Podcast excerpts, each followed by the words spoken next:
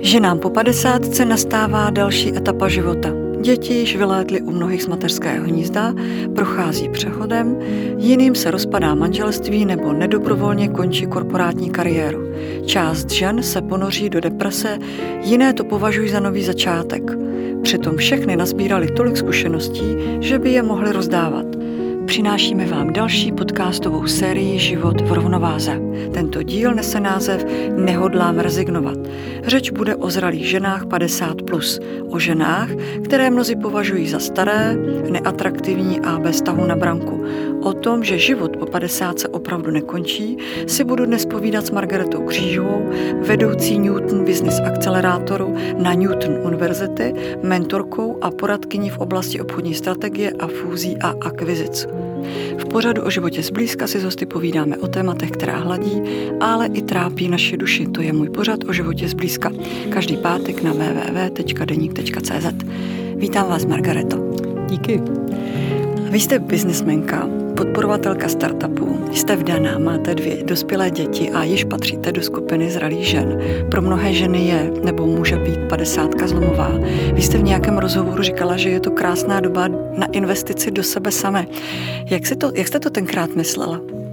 No tak, jak to říkám, eh, investice do sebe samé znamená, že teď jsem na prvním místě já v rámci nějaké únosnosti, protože eh, do té doby, dokud vlastně má člověk na, eh, na sobě péči o rodinu, tak eh, pokud nejsem úplný sobec, tak málo kdy jsem na prvním místě. Já vždycky jsou to děti, zaopatření té rodiny, manžel, ale teď prostě mám čas pro sebe, takže dělám věci pro sebe.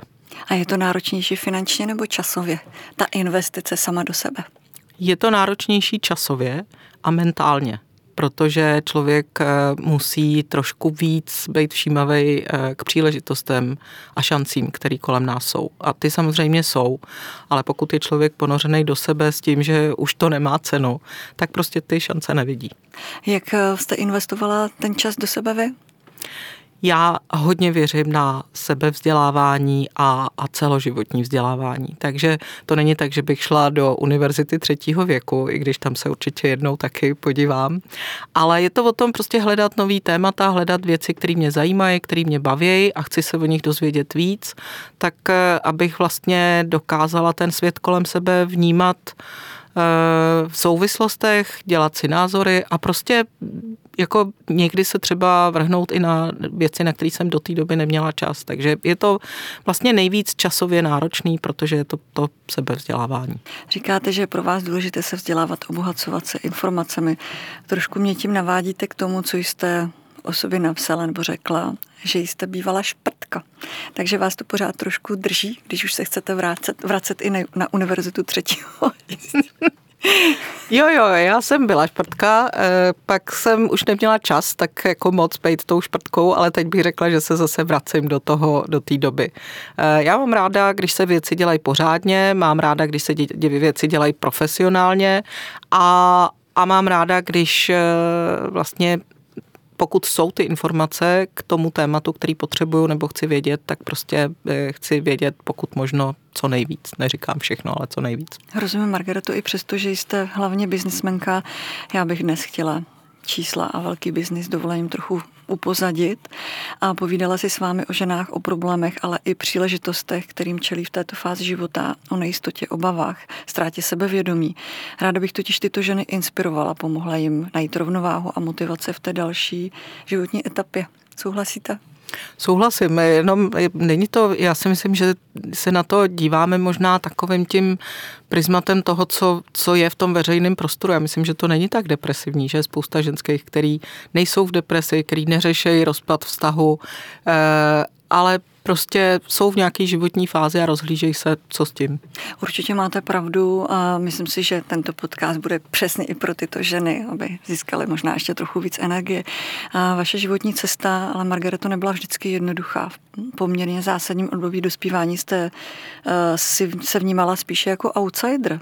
Co, co se v té době odehrávalo? Povězte nám svůj příběh. Jo, tak jako je to velmi jednoduchý. Já jsem se narodila v polovině 70. Eh, let, to znamená, eh, že být jiný se úplně nenosilo, taky tady jako ta společnost byla hodně taková homogenní, takže eh, když člověk trochu jinak vypadal, tak hodně vyčuhoval. No, ale já jsem měla obrovský štěstí, že jsem měla úžasnou rodinu, takže vlastně jako v té rodině to bylo úžasný a pak když jsem vyšla ven, tak samozřejmě tam venku to vypadalo trochu jinak. Ale dneska to vidím jako výhodu, protože mě to vlastně posílilo.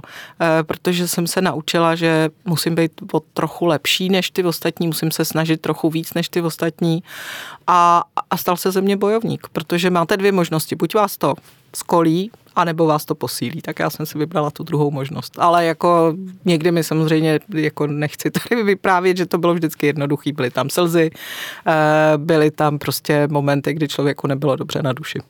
Pomohla vám hodně rodina. Říkala jste, že jste měla skvělou rodinu. Je důležité k tomu, aby člověk, který se nějakým způsobem formuje, zoceluje, měl tato zázemí? No, jasně. Je to zásadní věc a uh, tohle je něco, co jsme s manželem jako vždycky eh, prostě strašně považovali za hodně důležitý, ale je nutný říct jako eh, v rámci možností.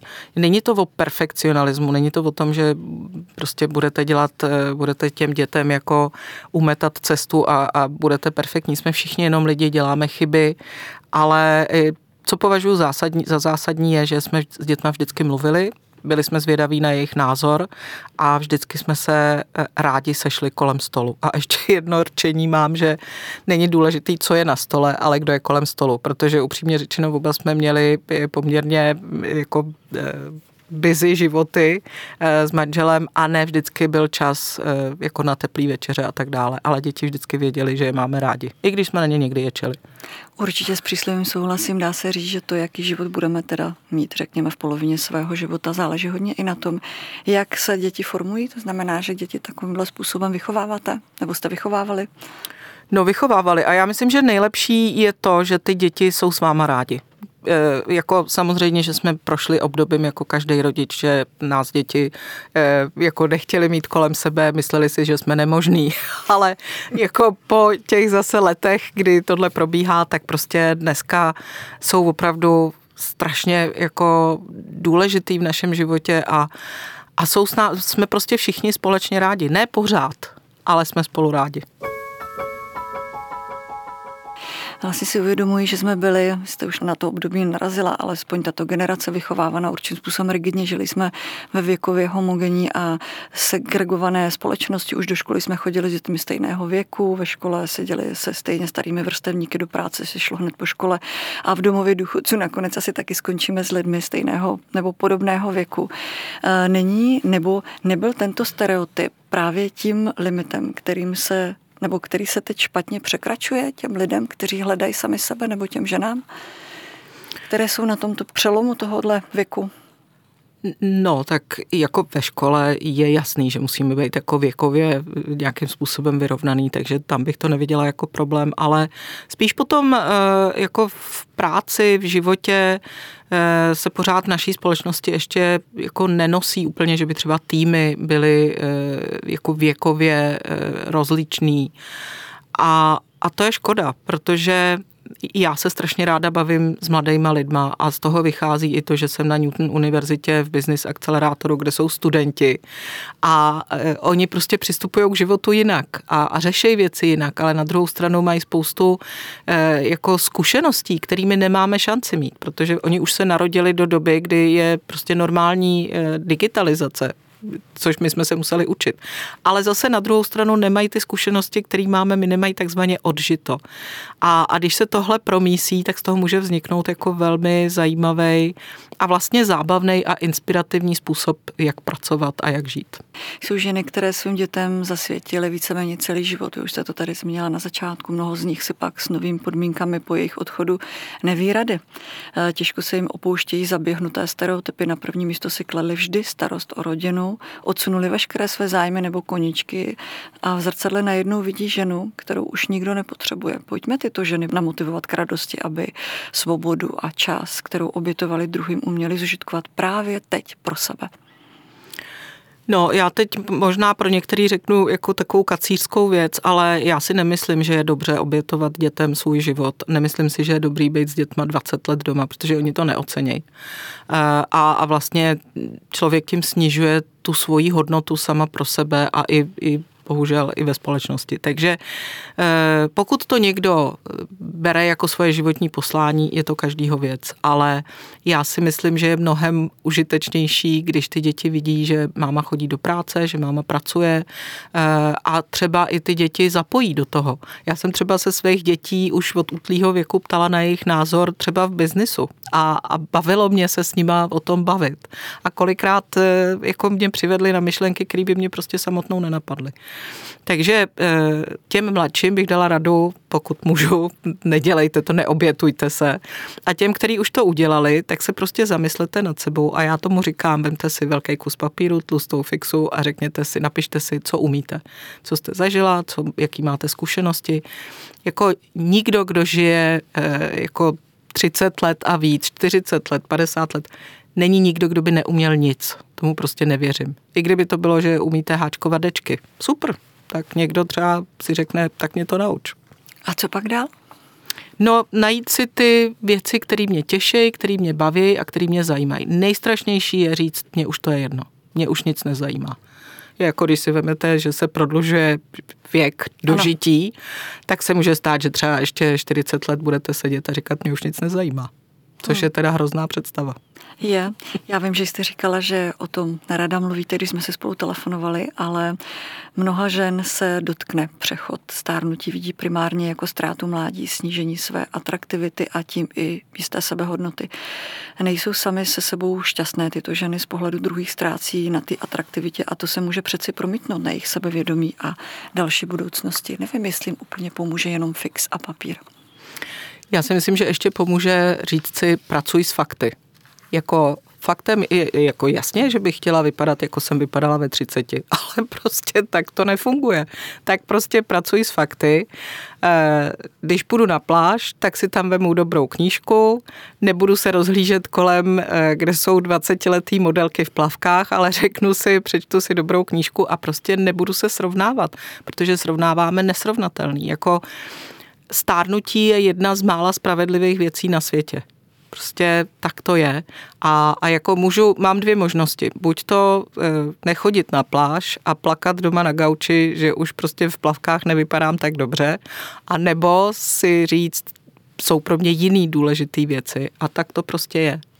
A za svou kariéru jste potkala mnoho žen. Chybí ženám sebevědomí nebo už je to lepší? No, je to taková vlastnost, která se ženám v Čechách jako hodně připisuje. Záleží na tom, eh, na nastavení samozřejmě každého, záleží taky na tom, kde ta žena žije. Jako ve velkém městě je to trošku luxus takový anonymity, že pokud třeba začínáte něco nového nebo děláte nějakou velkou změnu ve svém životě, tak eh, to děláte víceméně v anonymitě. Pokud žijete na malém městě nebo na vsi, kde každý každýho zná, tak je možná ta, eh, to sebrat to, mít to sebevědomí k nějakému eh, zásadnímu kroku, eh, to potřebuje větší odvahu.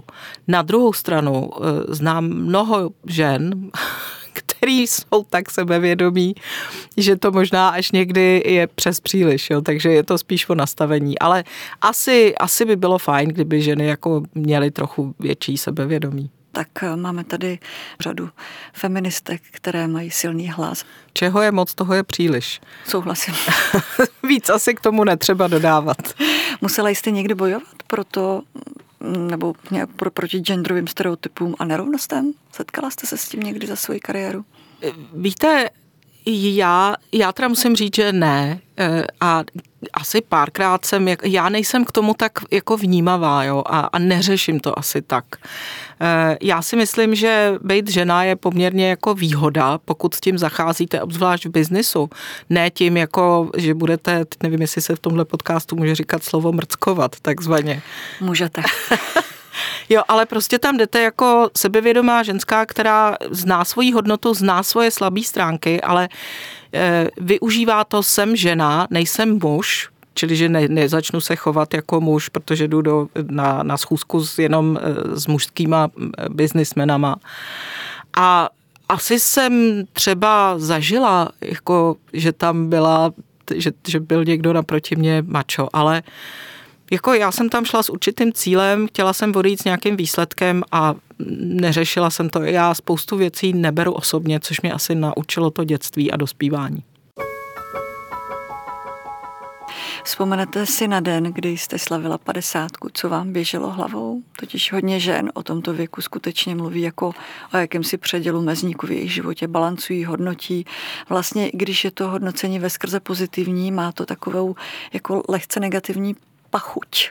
Takové ty věty, ty 50 už, nebo na 50 vypadáš dobře, a jak ti to jde v práci, nebo již se stárnutí a tak? Já se teda přiznám, že jsem tuhle otázku od vás eh, měla dopředu a že jsem musela pátrat v paměti, jak jsme tu moji padesátku slavili. A musela jsem se zeptat jednoho z mých dětí a ten, ten syn mi řekl, no jasně, byli jsme tam a tam v restauraci. Takže byli jsme s rodinou na večeři a, a užili jsme si to, ale nějak jsem to jako neřešila. Jako je to prostě krok zase do další etapy. Nevím, jestli budu takhle řešit třeba šedesátku, jako jo. Ale nebyl to nějak, jako nebrala jsem to nějak eh, jako že by to bylo nějaký fatální. Já zastávám názor, co je zralé, je i dobré stejně jako ovoce. Možná za necelé čtyři roky změním názor, uvidíme, ale co mě opravdu vadí, je poměrně častý názor a nepodpora, když žena chce udělat zásadní změnu a není si tím třeba tím krokem úplně jistá a poslouchá, s tím už raději nezačínej, víš, jak to je, nejsi nejmladší, buď ráda, že máš své jisté v korporátu nebo jinde do důchodu, už to nějak doklepeš. Máte radu, jak o sobě nepřestat pochybovat, jak zhodnotit tu myšlenku, něco změnit a jít za svým cílem i v tomto věku? Ono se to hodně e, váže k té předchozí otázce s tím sebevědomím. E, Každý prostě to máme nastavený jinak, ale pravda je, že e, tohle docela často slýchám. A ani ne tak někdy manžel nebo partner a někdy rodiče který opravdu jsou úplně jiná generace a vlastně jako takovou tu větší emancipaci jako nechápou nebo nechtějí vidět a žijou. Chtějí, aby ten svět byl v těch škatulkách tak, jak byli zvyklí. A to už prostě tak není. A Ono se to strašně snadno říká, vzepři se tomu, ne, neohlížej se na to, ale věřím, že tohle může být pro řadu lidí jako docela velká překážka. A, a tam jako seberte odvahu, eh, je důležitý umět říct, umět říct, já to takhle chci, anebo já už to takhle nechci. Říct to nahlas a možná nedělat nějaký, jako cháp, podívat se na to i z druhé strany, jo, že prostě nedělat jako e, nějaký úplně super radikální kroky, který tu rodinu tak jako vy, z té rovnováhy. Ale říct prostě, já chci teď zkusit tohle, e, bude se dít to a to, dejme tomu eh, v sobotu, každý odpoledne v sobotu prostě budu pracovat si na svým, budu si nad tím přemýšlet, ale jako vnímám to jako bariéru a, a vnímám to, že to není jednoduchý a nechtěla bych tady jako rozdávat rady, jako že haha, ha, řekněte prostě, já si to takhle udělám. Není to jednoduchý, ale zkuste najít tu odvahu. A nějakou radu pro ty nepřijící našeptávače nebo pro ty brzdy, který nás stahují zpátky? Eh, nechte každému jako ten prostor k žití. My máme v rodině heslo žij a nech žít. Eh, a jsme poměrně jako takový liberální vůči sobě navzájem.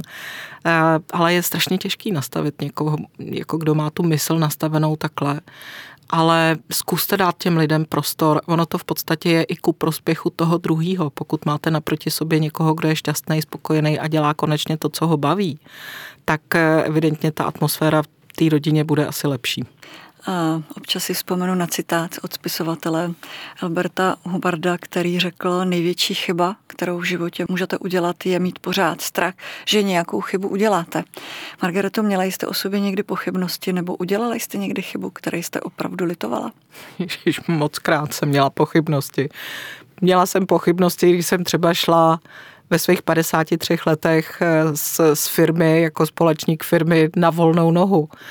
A, a i já jsem měla v sobě pochybnosti, jako tohle hodný holky nedělají. Je to dobře, že tohle děláš.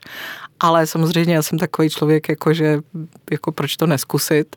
Takže to byla jedna z velkých pochybností poměrně nedávných a, a vlastně dneska vím, že to byl jeden z nejlepších kroků, který jsem mohla udělat. Eh, měla jsem pochybnosti, jestli jít do některých projektů, z kterých jsem měla strach. Eh, a nakonec se ukázalo, že to bylo dobře. Eh, a chyby jsem, jasně, že jsem udělala chyby. Šla jsem do, naopak šla jsem do projektů, do kterých jsem jít neměla. Šla jsem do spolupráce s lidma, s kterými jsem jít do spolupráce neměla. Naopak bála jsem se a bát jsem se neměla. Prostě jako těch chyb a pochybností je za život spousta a bylo by divný, kdyby jsme neměli pochybnosti a strach. Vy jste řekla větu, tohle hodný holky nedělají. No, protože to je v nás takový jako z dětství, jako všichni jsme slýchávali, počkej, až ti nabídnou, nikam se necpi, nevytahuj se, e, případně, co ještě se říkalo, takový jako nevytahuj se je dobrý, že jo? To znamená do dneška, do dnešní doby, když si to přeložím, tak hlavně nikde neříkej, co umíš. Přesně tak. Což je absolutní blbost. Jako každý musí zdát nějakou míru únosnosti, aby to už nebylo jako moc ale když něco umím, tak to řeknu.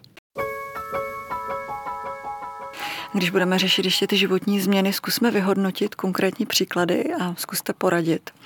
Je tady zralá žena, která pracovala pro korporáty několik desítek let jako účetní. Po letech ji nahradila mladší, dravější kolegyně. Tato žena vždy poctivě pracovala, jak říká, věnovala se rodině, odsouvala záliby a teď si přijde úplně zbytečná. Děti už jsou velké, samostatné, manžel tráví čas v práci nebo řeší své koníčky. Tato žena hledá práci, ale protože je již ve vyšším věku nabídek je málo a často s ní jednají i ponižujícím způsobem. Přijde si zbytečná. Jaké jsou vaše zkušenosti s diskriminací na základě věku a stigmatizací a lze proti tomu bojovat? No, já myslím, že je fér, abych řekla, že já jsem nebyla nikdy v pozici, že jsem šla uh, jako se žádat o místo někam uh, v tomhletom věku, o kterém se bavíme. Takže nemám jako vlastní odžitou zkušenost. Na druhou stranu si myslím, že já strašně moc věřím na řeč těla.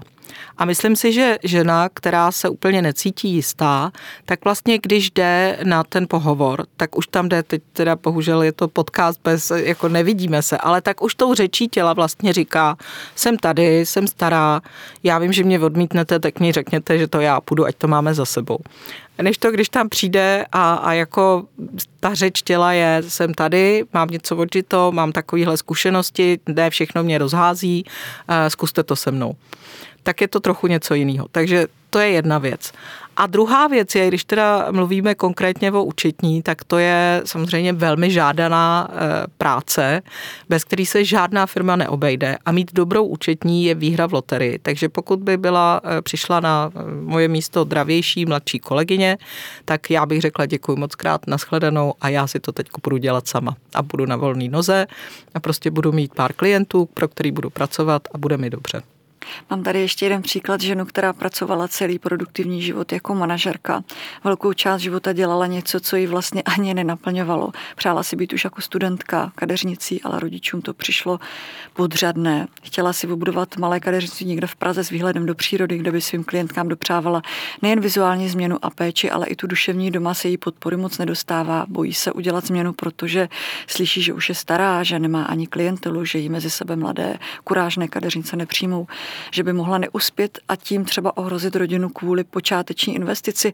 Jak byste tuto dámu popostrčila k jejímu snu? Uh, to je tak, když nějaký kreativec dělá, co nemá.